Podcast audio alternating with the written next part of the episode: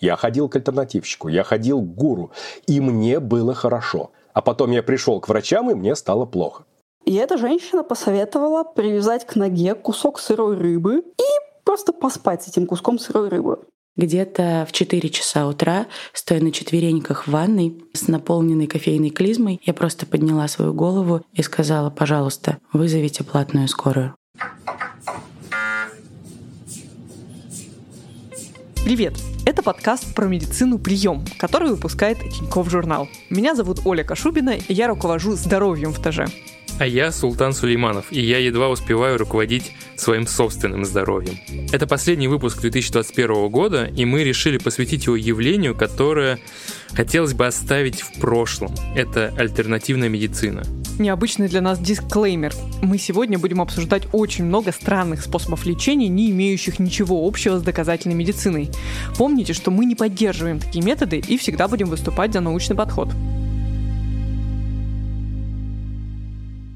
Собственно, чем мы так ополчились на альтернативную медицину? Мне кажется, у нас в принципе нет ни одного человека в России, у которого нет никакого опыта общения с альтернативной медициной, хотя бы если говорить о детстве.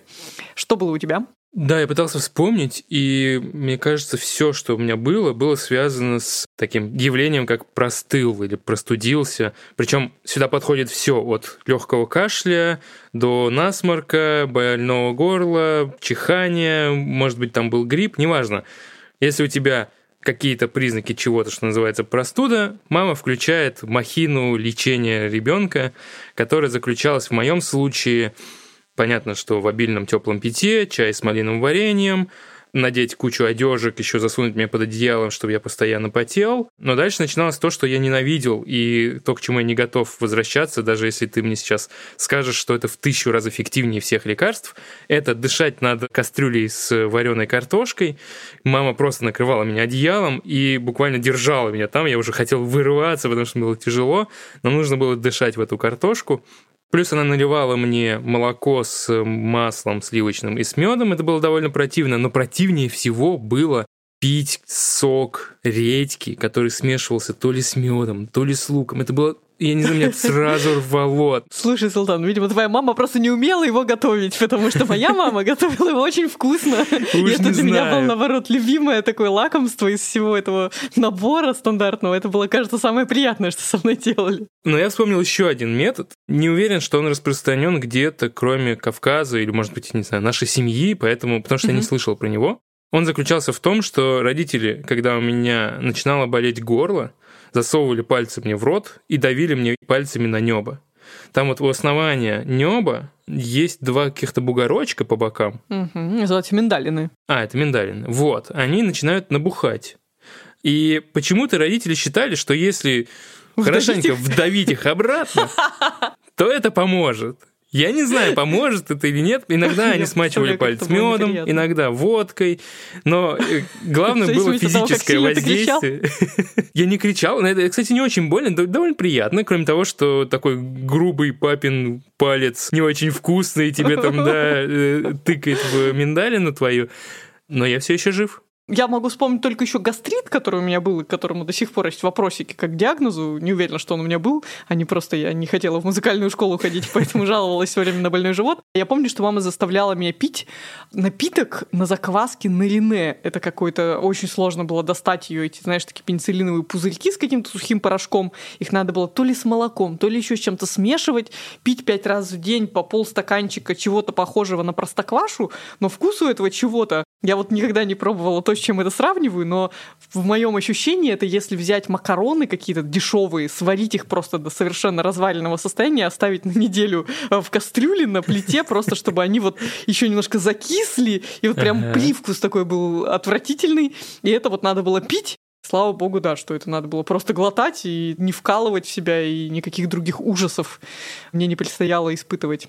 Мне кажется, что мы с тобой действительно, да, счастливые представители выборки, которым не сильно доставалось от родителей, от каких-то родственников и от врачей в том числе. Но вообще, когда я как-то подняла этот вопрос в чате нашем рабочем, в чате ТЖ, я услышала такое огромное количество дичайших историй, просто дичайших. По-настоящему больше всех коллег досталось одной нашей сотрудницы, диджея соцсетей Дуни Шеламовой, которая, кажется, вообще прошла все круги ада альтернативной медицины.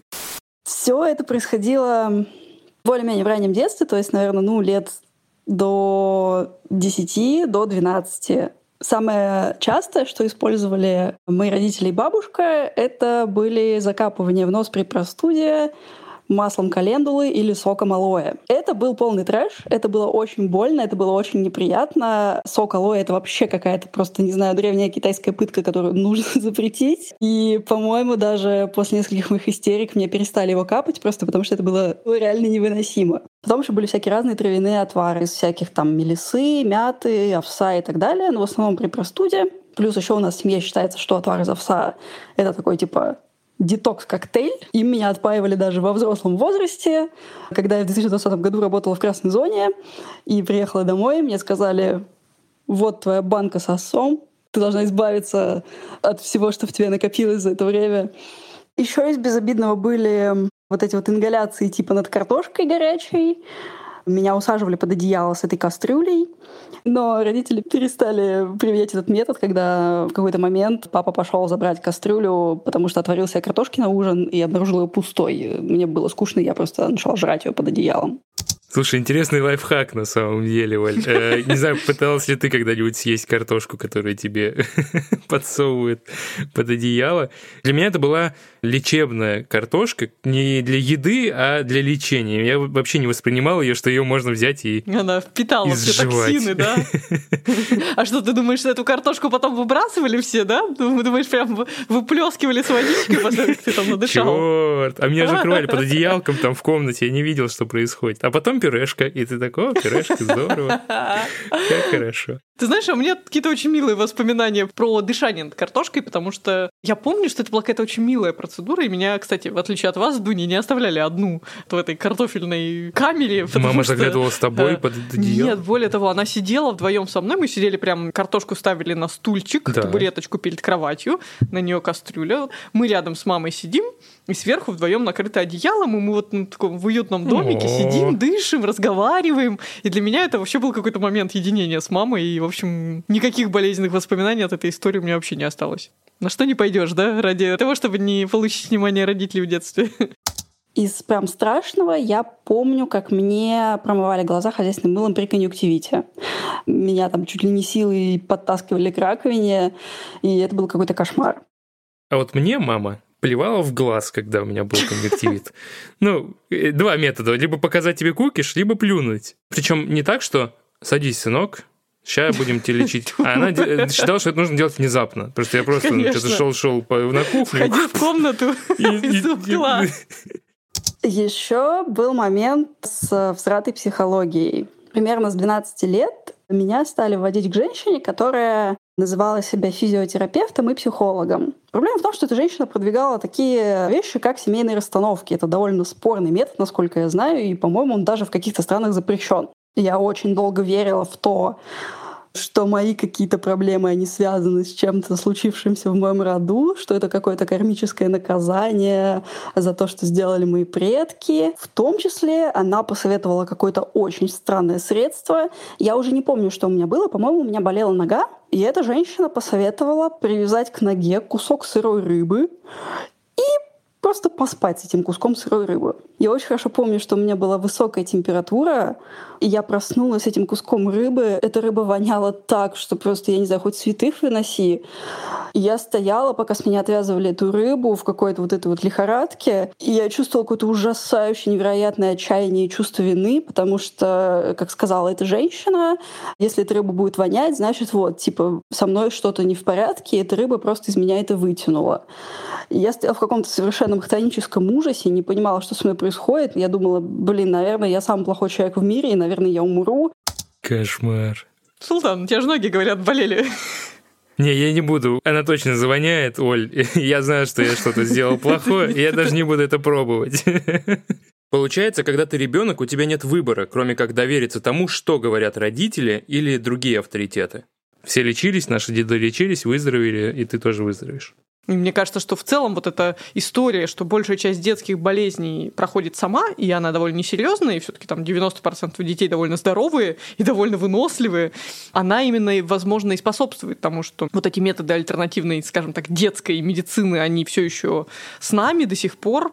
Плюс еще есть какая-то проблема с нарушением границ в медицине, как я заметила. Вот если, например, ты заболеешь, как-то очень считается нормальным тебе советовать. Всем кажется, что ну вот у меня такой есть метод лечения простуды, и мне помогает, и ну, как бы никто не видит никакой проблемы в том, что это не научно, не доказательно, и не видит никакой проблемы в том, чтобы поделиться с кем-то таким рецептом, хотя ты бы не стал делиться рецептом строительства дома или ремонта машины, ну просто потому что как бы так не принято, и вообще это странно рассчитывать, что просто обыватель с его высоты обывательского опыта что-то в этом смыслит старой закалки какие-то педиатры в поликлинике тоже могут маме посоветовать приложить какой-нибудь капустный лист да. к груди, чтобы у нее лактостаз прошел. И как бы если ты врача спросишь, как бы, а почему вы думаете, что это поможет, то, скорее всего, да, попадете в бан как стрёмный пациент. Ладно, давай вернемся к жести. Есть методы, которыми я бы не стал делиться с коллегами и говорить, знаешь, я делал, мне получилось, тебе тоже поможет. Речь про клизмы, причем про клизмы в народной медицине, а не те, которые вот там выписал врач, тебе нужно их сделать. Нам прислали одну из таких историй, и она достойна быть услышанной. По словам самой Лолы Груздевой, автора войса, который вы сейчас услышите, она не скрывает эту историю, а гордится ей. От пиелонефрита меня лечили отваром лаврового листа, смесью зеленого чая с паприкой, но самое главное не это. Пиелонефрит — это воспаление почек, когда у тебя очень высокая температура, опоясывающая боль в ребрах и постоянная тошнота. Ты ничего не можешь делать, и именно в таком состоянии я и отправилась в 20 лет, заболев пиелонефритом, на дачу к своим родителям, чтобы они немного помогли мне с этим справиться. Мама срочно позвонила нашему семейному доктору, который когда-то был нейрохирургом, а теперь предпочитал лечить людей более натуральными методами. Вот он и посоветовал, что от пилонефрита очень поможет зеленый чай с паприкой, отвар лаврового листа и, самое главное, кофейные клизмы. Поэтому в нашем доме в огромном количестве появился молотый кофе «Жакей». Я до сих пор немного поеживаюсь, когда вижу его в магазинах — где-то в 4 часа утра, стоя на четвереньках в ванной, с наполненной кофейной клизмой, я просто подняла свою голову и сказала, пожалуйста, вызовите платную скорую. Вообще, надо сказать, что кофейные клизмы — это история из альтернативной онкотерапии, Угу. То есть это самая страшная часть альтернативной медицины, которая связана с ее использованием в лечении онкологических заболеваний. То есть, как я могу заметить, кажется, есть две основные области лечения альтернативного, так же как и диагностики. Одна крайность такие всякие фиговые, не страшные заболевания, типа простуды и вот как бы какие-то смутные симптомы, ну там, не знаю, усталость какая-то, просто вот хочется какой-то альтернативщины немножко в свою жизнь, там что-то, да, психосоматика.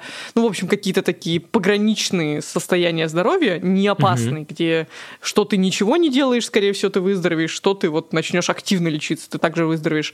А вторая грань — это то, когда к альтернативной медицине приходят уже люди ну, в состоянии отчаяния, то есть люди, которым реально либо нечего терять, либо от них официальные врачи совсем открестились и сказали, что, простите, вам ничего не поможет, или они предлагают какое-то очень опасное, дорогостоящее лечение, условно говоря, операцию тяжелую, а тут приходит некто, кто говорит тебе, что вот ты сделаешь себе пять кофейных клизм, и из тебя эта опухоль, как бы, это ее отравит, она как-то выйдет из тебя.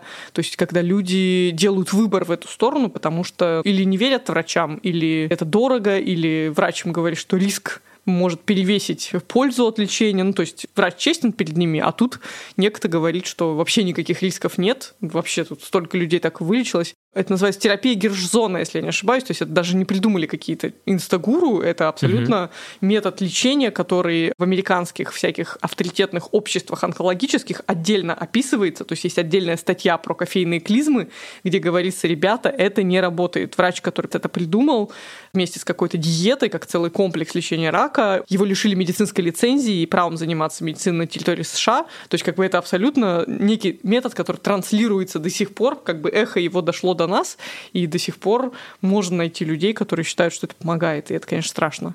Все то, чего у нас нет в обычной медицине и не будет никогда, я боюсь так, люди получают на темной стороне.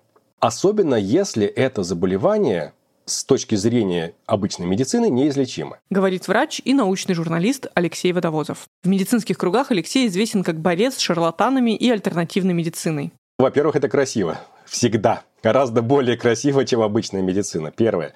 Второе. Это всегда клиентоориентировано. Просто потому, что там не пациент, а клиент по сути. Поэтому с ним работа строится по немножко другим принципам. Любой каприз за ваши деньги. И что интересно, как вы понимаете, абсолютное подавляющее большинство хронических болезней это позволяет. То есть можно ничего не делать даже с сахарным диабетом некоторое время будет так называемый золотой период, когда даже отсутствие вмешательства или какие-то там траволечения, медитации или там чистка чакр или что-то в этом роде, оно будет казаться работающим. Но когда наступит декомпенсация, естественно, это все немедленно прекратит работать, потому что не работало до этого, и человек побежит к врачам. И, естественно, с декомпенсацией они уже ничего не смогут сделать и будут виноватыми.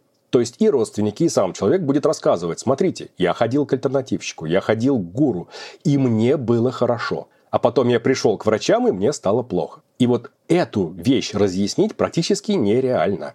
Здесь еще одна важная вещь – это концепция малоинвазивности. Опять же, мы не любим, когда в нас лезут. И если человеку предлагают, например, операцию по поводу онкологического заболевания, то он с большой радостью отбежит в сторону, где ему предложат альтернативу. То есть не надо оперироваться. Не надо. Зачем? Вот есть натуральные средства. Вот посмотрите, у нас тут тысячи историй о том, как люди исцелились. Им не нужны уродующие калечащие операции. Вот, пожалуйста, все есть прекрасно.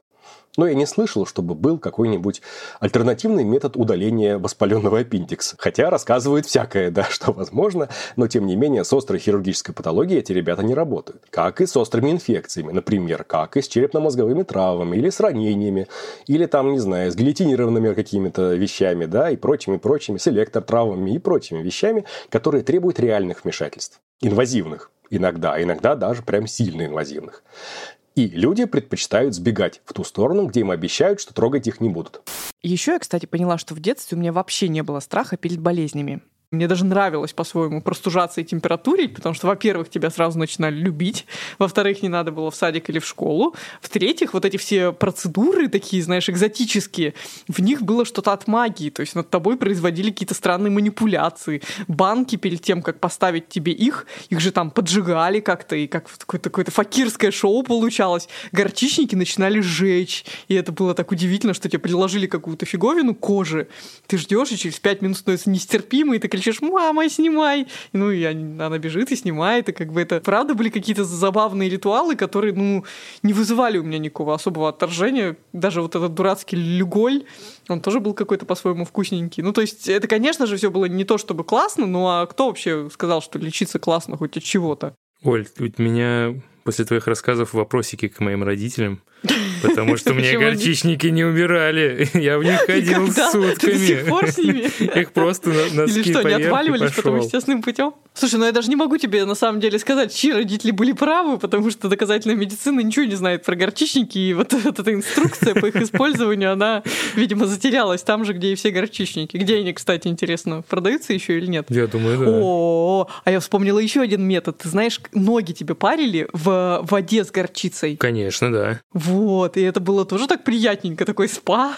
Да, ну сначала горячо-горячо, а потом... Ну и пахнет этой горчицей, да, потом ноги такие все распаренные, ну тоже ничего ужасного вроде бы. Я, я не знаю, кто прям боялся. Но потом тебя опять кладут под одеяло, ты лежишь, потеешь, руки доставать нельзя, книжку читать нельзя, телевизора в комнате нет, лежишь такой, а, мама, я уже все, я здоровый.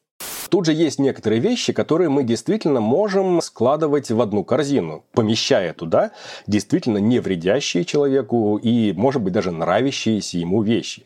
Он привык к настойке эвкалипта. С детства его этим подчуют. Да ради бога, она не противоречит устоям, скажем так, она не противоречит подходу в целом и ничему остальному другому. Тот же чай с малиной. Смотрите, у нас есть рекомендация обильного теплого питья при ОРВИ. Есть, мы никуда ее не деваем, она существует. Нигде же не сказано, как именно должно выглядеть это питье. Это может быть такой чай. Далее, витамин С, например. Если человек не превышает особо, не уходит в гипердозу, те же 250 миллиграмм, если он разведет, да, в теплой воде и это выпьет, это будет в рамках концепции обильного питья. Но он будет считать, что да, ему это помогает. Ну да, ради бога. Потом, если мы смотрим, та же боль в горле. То же самое мы переходим к чему? Что нам необходимо большое количество слюны, которое в данном случае будет работать и как смягчающее, и как все остальное. То есть неважно, как мы ее вызовем, эту самую слюну. Это могут быть леденцы, какие-нибудь постилки, да, там, якобы против кашля, на самом деле для слюны. Это могут быть какие-то другие рассасывательные вещи. Это может быть, в конце концов, даже пуговица, так как у нас очень любил шутить наш лор, преподаватель, что при боли в горле вы можете рассасывать даже пуговицу. Главное, чтобы была слюна, она сработает э, действительно так. То есть вопрос-то в рациональности. на самом деле в обычной, в нормальной научной медицине рационального более чем достаточно. Мы можем утащить из народной медицины кучу всего. Ну, например, полоскание. Полоскание мы приемлем? Приемлем. У нас вопрос в том, чтобы удалить излишки слизи. Как именно и чем именно, уже не принципиально. Вы можете взять настойку календулы, вы можете взять настойку эвкалипта, вы можете сделать некий сложный состав, назвав его морской водой.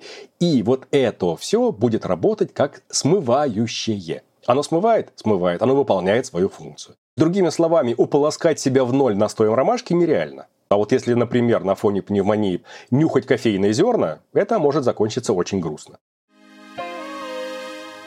Специально для этого выпуска я провел мини-расследование имени Султана Сулейманова. Я отправился на поиски народных и альтернативных методов, в которые я теоретически мог бы поверить. Возможно, вдруг окажется, что я наткнулся на рецепт шампуня, например, который действительно помогает с выпадением волос, а не является просто каким-то успокаивающим э, человека средством. Так вот, рецепт шампуня от выпадения волос.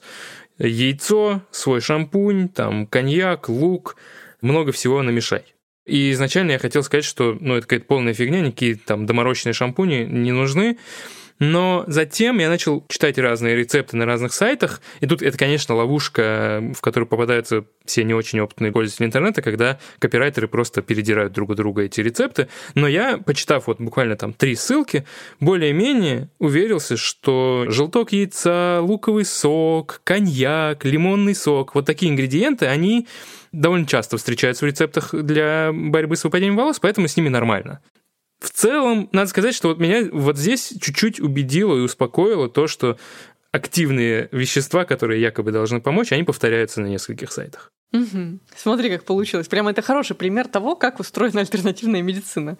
Ты способен в это поверить, потому что ты видишь повторяющиеся ингредиенты, повторяющиеся рецепты на нескольких да. сайтах. Когда несколько человек как будто реальных тебе что-то советуют, тебе уже этого достаточно, чтобы пробить твой как бы заслон из критического мышления то, что, о чем мы сейчас говорим с тобой, это скорее народная медицина, та медицина, к которой обращаются все, кому не лень, те, как правило, у кого нет денег на визит к трихологу, да. Возможно, если бы контекстная реклама тебе подкинула бы ссылочку на какие-то зарубежные дорогостоящие комплексы витаминных добавок для волос, и ты перешел бы на сайт, он был бы баснословно красивый, очень дорогая упаковка, рецепты лучших голливудских врачей, фактически все наоборот, все очень дорого, очень незнакомо, и выглядит очень премиально, возможно бы как раз у тебя другой механизм включился, ты бы подумал, ну вот да, каким-то там зарубежным богатым биохакерам доступны эти методы, конечно, не, ну такую красивую За упаковку, такой ага. золоченый тубус, конечно же, конечно, это не может быть фуфлом. Я-то закажу, как бы мне для своих волос ничего не жалко, закажу. Там еще будет какая-нибудь фотография Павла Дурова со словами, что вот секрет моего великолепия, да-да-да, да, понимаешь? Есть, кажется, некоторые паттерны, которые срабатывают, в таких ситуациях. И, ну, кажется, да, что люди, которые, как правило, наживаются на альтернативной медицине, они идут именно этим путем, потому что очень странно продавать тебе маску из э, яйца с э, коньяком, который ты сам можешь дома приготовить, на этом далеко не уедешь. Но если пойти дальше и играть на твоем желании получить какое-то уникальное лечение, которого нет у других, какой-то такой вот просто эксклюзив какой-нибудь, то да, кажется, что дорогая упаковка то, что также может отличать альтернативный метод от традиционного. К сожалению, как показывает практика, люди готовы тратить невероятные средства на вот такие странные подходы. Они берут кредиты, они занимают у знакомых, они закладывают квартиры, машины и прочее остальное. То есть они попадают в довольно грамотное общипывание, я бы сказал так. И вот для того, чтобы человека общипать, нужна любая псевдодиагностическая методика. И вот такие вещи, как биорезонанс или фолевская диагностика, тоже это примерно родственное. Может быть, вы сталкивались с этим, когда есть такой длинный щуп, и им вводят, например, по ногтевому валику на каждом пальце, сначала на руке, потом на ногах, и по отклонению стрелки вам рассказывают о том, насколько у вас изменились функциональные возможности того или иного органа, например. Есть в том числе гемосканирование, это моя любимая методика. Там берут живую каплю крови, то есть настоящую каплю периферической крови, помещают ее под довольно дорогой микроскоп, очень неплохой, очень мощный, и выводят на экран то, что там видно в этом самом поле.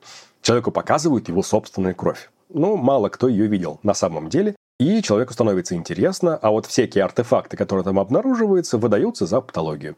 Очень красиво, безопасно и, мало того, это практически 100% легально, потому что что лицензируется? Лабораторная диагностика. Совпадает? Совпадает. То есть никаких вопросов тут нет. Вот вся лженаука происходит только на уровне интерпретации, на уровне придумывания диагнозов и способов лечения.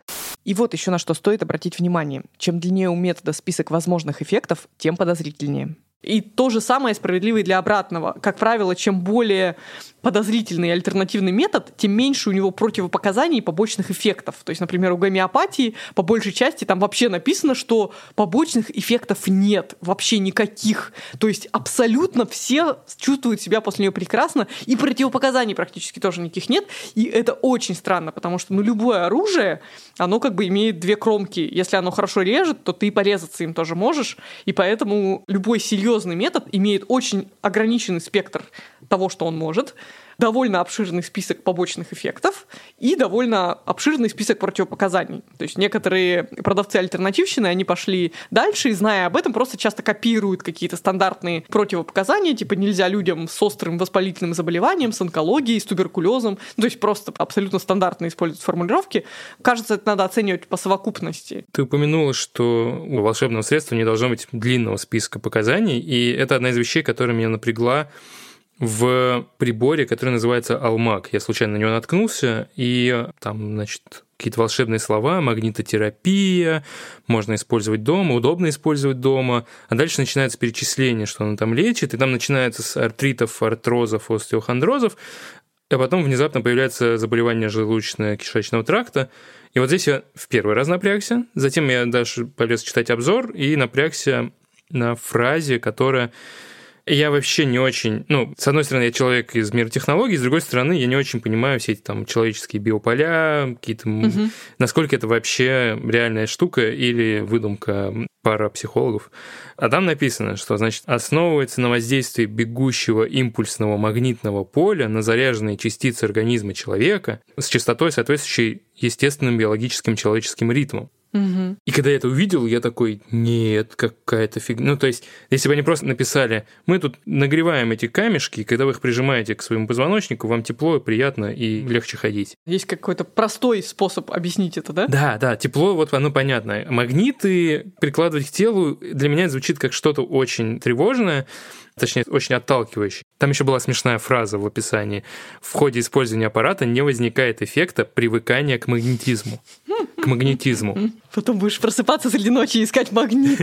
Я представил магнета из людей X, который, значит, такой, примагнитится, давно не магнитился. Голосуйте за меня. Все уже привыкли. Здесь у меня, конечно, из-за этого у меня появился еще больше изначального скепсиса, и когда я начал искать еще, где можно об этом почитать, я довольно быстро наткнулся на статью в Тинькофф журнале, которую так Какое вот получилось, совпадение. да, мне подсунул Яндекс, ну, на самом деле. И там автор как раз пытался найти какие-нибудь научные исследования, которые бы подтверждали или опровергали эти все утверждения про то, что магнитотерапия помогает в лечении каких-либо болезней. И, во-первых, я увидел, что это дофига труда. Если бы я решил сам в этом разобраться, мне бы пришлось пересмотреть кучу исследований, потому что вот они говорят, вот такой букет болезней помогает. И ты должен по каждой из этих болезней посмотреть, есть ли исследования, насколько авторы этих исследований связаны с производителем таких приборов, потому что это очень тоже красный флажок. Хорошо, что вся эта работа была проделана, и мы оставим ссылку в описании. Но вывод очень простой. Никаких нормальных исследований, которые подтверждают, те методы, которые используются в этих приборах, действительно помогают от тех болезней, которые там упоминаются. Нет, оно может чуть-чуть снижать боль, снижать спазмы, но в целом, например, в Штатах эту штуку можно продавать только как какое-то общеукрепляющее средство, как такой банный массажер, но угу. не как лечащее средство от чего-то.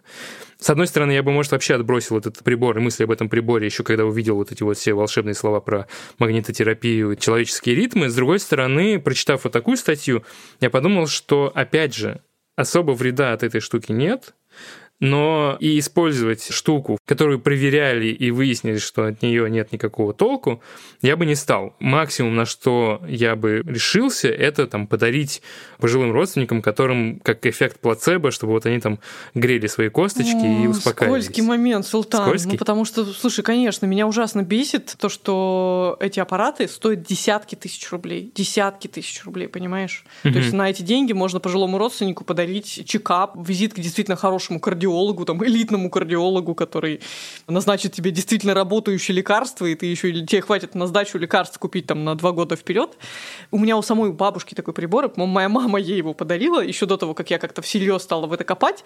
А еще uh-huh. некоторое время назад, когда я еще не работала в Тинькофф журнале и была таким вольным медицинским блогером, я однажды написала статью про аппарат Алмак, и это была самая популярная статья в моем блоге, просто миллион прочитываний, сотни-сотни комментариев людей, которые приходили и говорили, ну, то есть там реально было распределение 50 на 50, половина говорила, господи, да что же это за фигня, которую нам продают, вообще ага. как вообще, почему ее не запретят? И ровно половина была комментариев в духе, вы все врете, э, замолчите, я этим прибором себе уже 10 лет лечу артроз, и вот как бы и таких комментариев тоже было очень много, то есть они уже, будучи фанатами, все равно пошли почитать, и увидев, что там точка зрения не совпадает с их точкой зрения, страшно возмутились и обиделись за близкий им аппарат, на который они потратили там 15 тысяч рублей, и пришли с очень гневными комментариями, понимаешь? Очень многие производители модных приборов, которые не работают, таких альтернативных приборов, они просто говорят, ну, знаете, вообще, на самом деле, во-первых, наш прибор очень новый, поэтому его еще не исследовали, ну, пожалуйста, уже сейчас заплатите там 10-30 тысяч рублей, и как бы вот будете как раз тем самым, на ком мы проверим. А во-вторых, они говорят, вы себе не представляете, эти вообще это наука, это big фарма, они нам все запрещают, все эти журналы куплены, ничего нельзя опубликовать. Ну, это поразительно. Ну, потому что в целом считается в научном мире, что не очень авторитетными считаются исследования, проведенные производителями. Но проблема в том, за неимением лучшего, потому что кто сказал, что какой-то другой ученый должен идти и проверять то лекарство или тот прибор, который ты изобрел. Но за неимением лучшего читают и их исследования, и эти исследования, поверь мне, они паршивейшего качества. Эти люди могут быть с разными заболеваниями одновременно в одной группе. Может не быть вообще никакой группы контроля и группы плацебо, то есть люди, которым просто не работающий, не включенный в сеть прибор прикладывали. То есть они выполнены с грубейшими погрешностями. Более того, часто они выполнены со статистическими ошибками. Даже в статистике показано, что прибор не работает, то есть выводы противоречат их же собственным данным. Ну и это как бы такой стыд вообще. Ух, кажется, я задел тебя за больное с э, этими ну, приборами.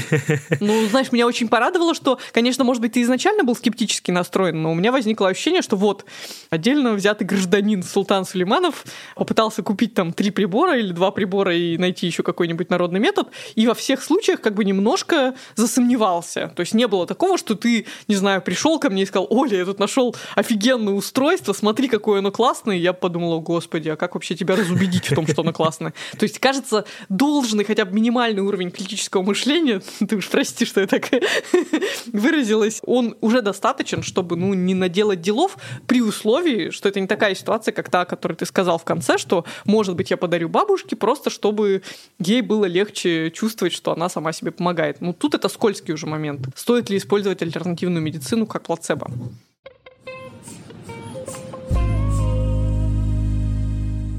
От слов к делу. Оля, давай перейдем к нашему челленджу, к последнему челленджу этого года. Всю неделю мы закаливались, закаливали свои ноги. Как у тебя?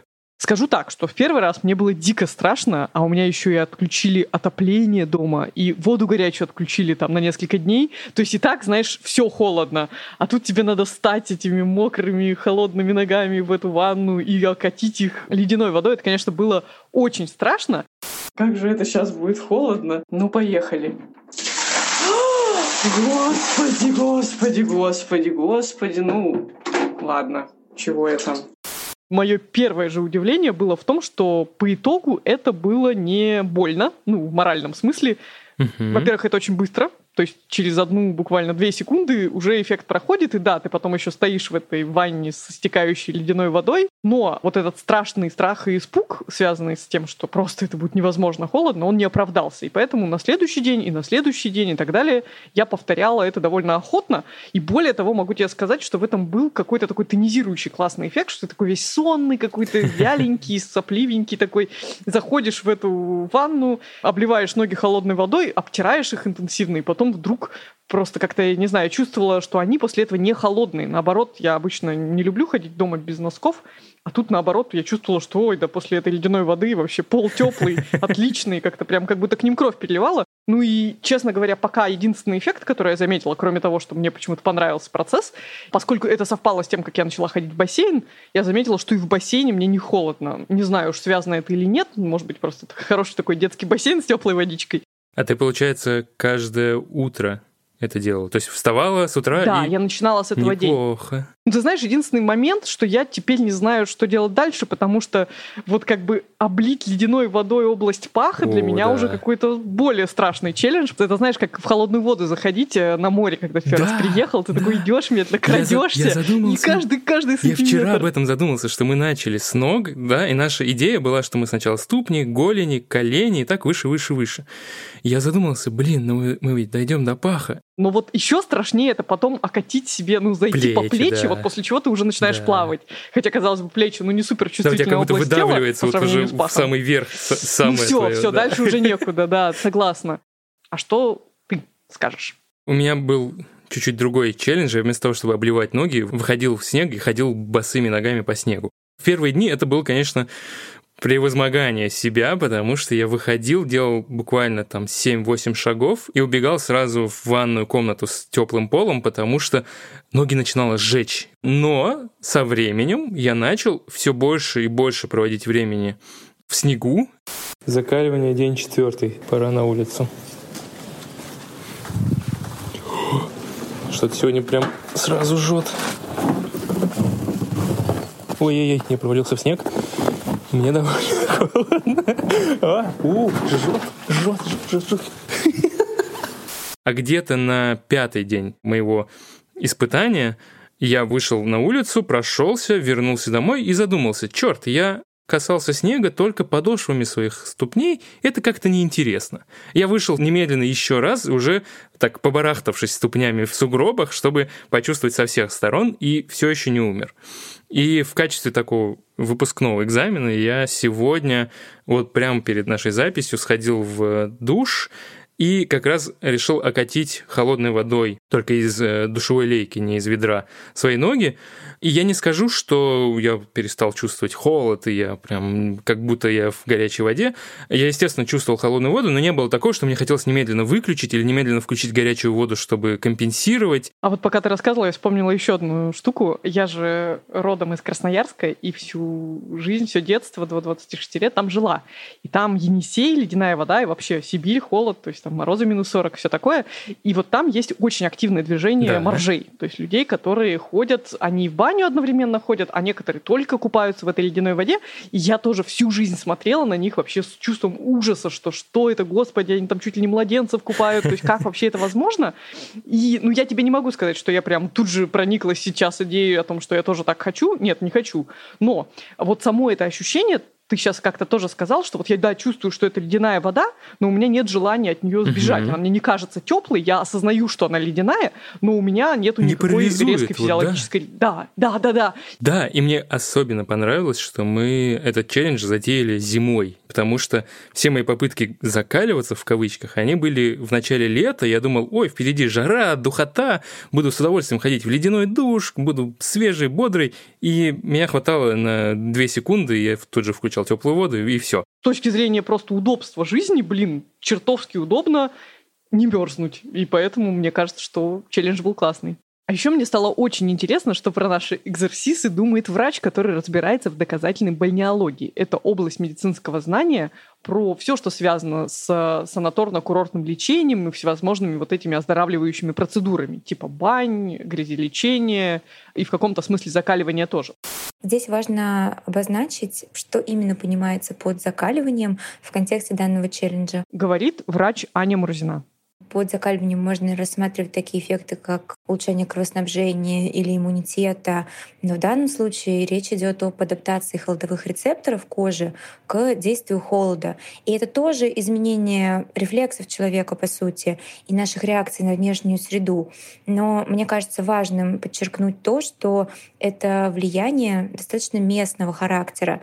Мы скорее говорим про холодовую адаптацию кожи тех же стоп, но еще про такой фактор, как стрессовое воздействие на организм холодом, активируется нервная система, в частности, ее симпатический отдел, и у человека это вызывает выброс эндорфинов, энкефалинов, это гормоны счастья и радости. Поэтому после горячей бани или прыжков в ледяную воду мы часто чувствуем прилив сил, радости, вдохновения, и за это отвечают как раз эти гормоны. Поэтому если применять эти процедуры с этими целями, не рассчитывая на какие-то общие системные воздействия в виде повышения иммунитета, то почему нет? Это процедуры довольно безопасные, в отличие от ныряния в прорубь, например, которую нельзя советовать э, всем людям подряд, и нужно очень внимательно подходить к этому вопросу. А охладить ноги в ванной, например, не вижу ничего страшного. Выбегать на снег, наверное, я бы не стала, потому что все таки можно и продуть уши, и горло, и все что угодно. Ну и вообще бегать на снег на улицу — это как-то странно. Вот, поэтому если очень хочется попробовать на себе такого рода холодовое закаливание, то, наверное, обливание холодной водой небольших участков тела в ванной — это самый безопасный способ для того, чтобы понять, какие ощущения это вам дает, нужно ли вам это. В любом случае, это безопасно и попробовать можно. Это был подкаст «Прием». Мы прощаемся с вами до 13 января 2022 года. Спасибо, что слушаете нас. Пишите нам, пожалуйста, отзывы и ставьте оценки. Мы есть на множестве площадок, поэтому можете хоть каждый эпизод слушать на новой площадке. Что-нибудь слушать на Apple подкастах, что-нибудь на Google подкастах, на Spotify, на Кастбоксе, на Яндекс.Музыке, во Вконтакте. Выбирайте и подписывайтесь. А если вы хотите делиться нашим подкастом с друзьями, самый дружелюбный способ — это наша страница в Тинькофф журнале, где собраны ссылки на все платформы и есть раздел с комментариями под каждым выпуском. Мы оставим ссылку в описании. До встречи в следующем году.